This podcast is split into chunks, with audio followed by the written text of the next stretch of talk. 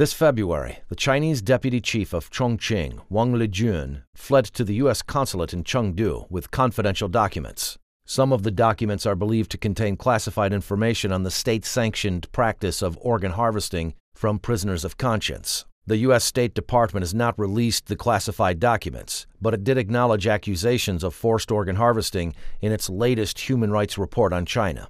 Arthur Kaplan is the professor of medical ethics and the director of Langone Medical Center and School of Medicine of New York University. He says the release of any information on forced organ removal is the first step in stopping the practice.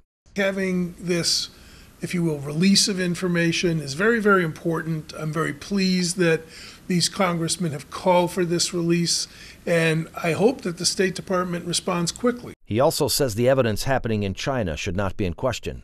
When the government themselves began to put up on websites statistics on things like liver transplantation, they were showing big numbers, rapid increase. A lot of websites were up in the 2006, 2007 period saying, come here, we can get you a transplant in 2 weeks or 30 days.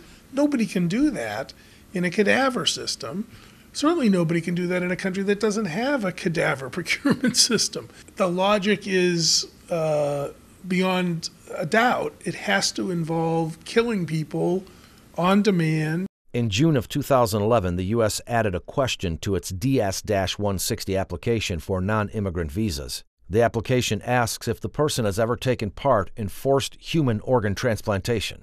I don't expect anybody to say, yes, I was involved in harvesting and don't let me in, but it does send a kind of an appropriate signal of concern. Dr. Kaplan also calls on the American scientific and medical community to actively boycott transplant information and research coming from China.